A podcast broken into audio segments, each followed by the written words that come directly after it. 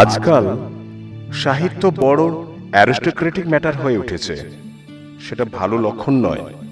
কেননা, সেই সাহিত্যই সত্যিকারের সাহিত্য, যেটা দেশের বুকের ওপর গড়ে ওঠে। শৈশব অবস্থায় ভীরু, যৌবনাবস্থায় কাজ, বাগানো ছেলে, প্রৌঢ়াবস্থায় সাকসেসফুল ম্যান হওয়ার সাধনা শিক্ষার উদ্দেশ্য হলে সত্য কথা কওয়া, সত্য আচরণ করা অসম্ভব হয়ে ওঠে।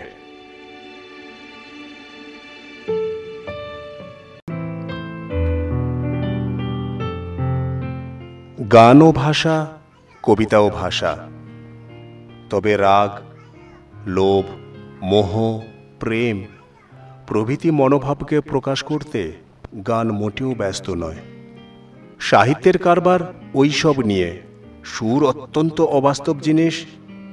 সুরের রাজত্বে মন হার মেনে যে কাঁদে।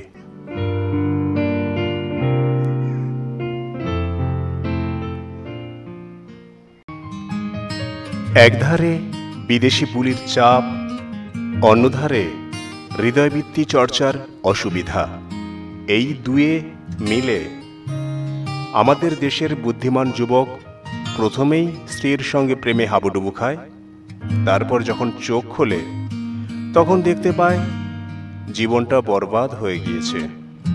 নতুন করে প্রেমে পড়বার সুযোগ নেই, থাকলেও ধর্মে বাঁধে, কেননা স্ত্রী হলেন ধর্মপত্নী। পুরুষদের বেলায় যদি এ কথা এক গুণ সত্যি, মেয়েদের বেলায় হাজার গুণ।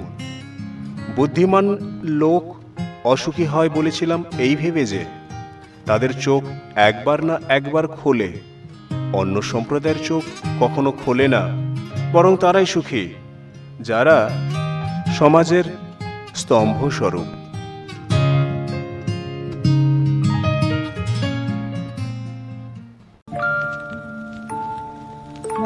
বক্তৃতার সুবিধা দেখুন, হাতে রইল নোট মাথায় রইল পয়েন্ট। পয়েন্ট ঠিক থাকলে বক্তব্যটির নিজের লাইন ধরে স্টেশন এসে পৌঁছবে। রাস্তার মালগাড়ির সঙ্গে ধাক্কা লাগবে না।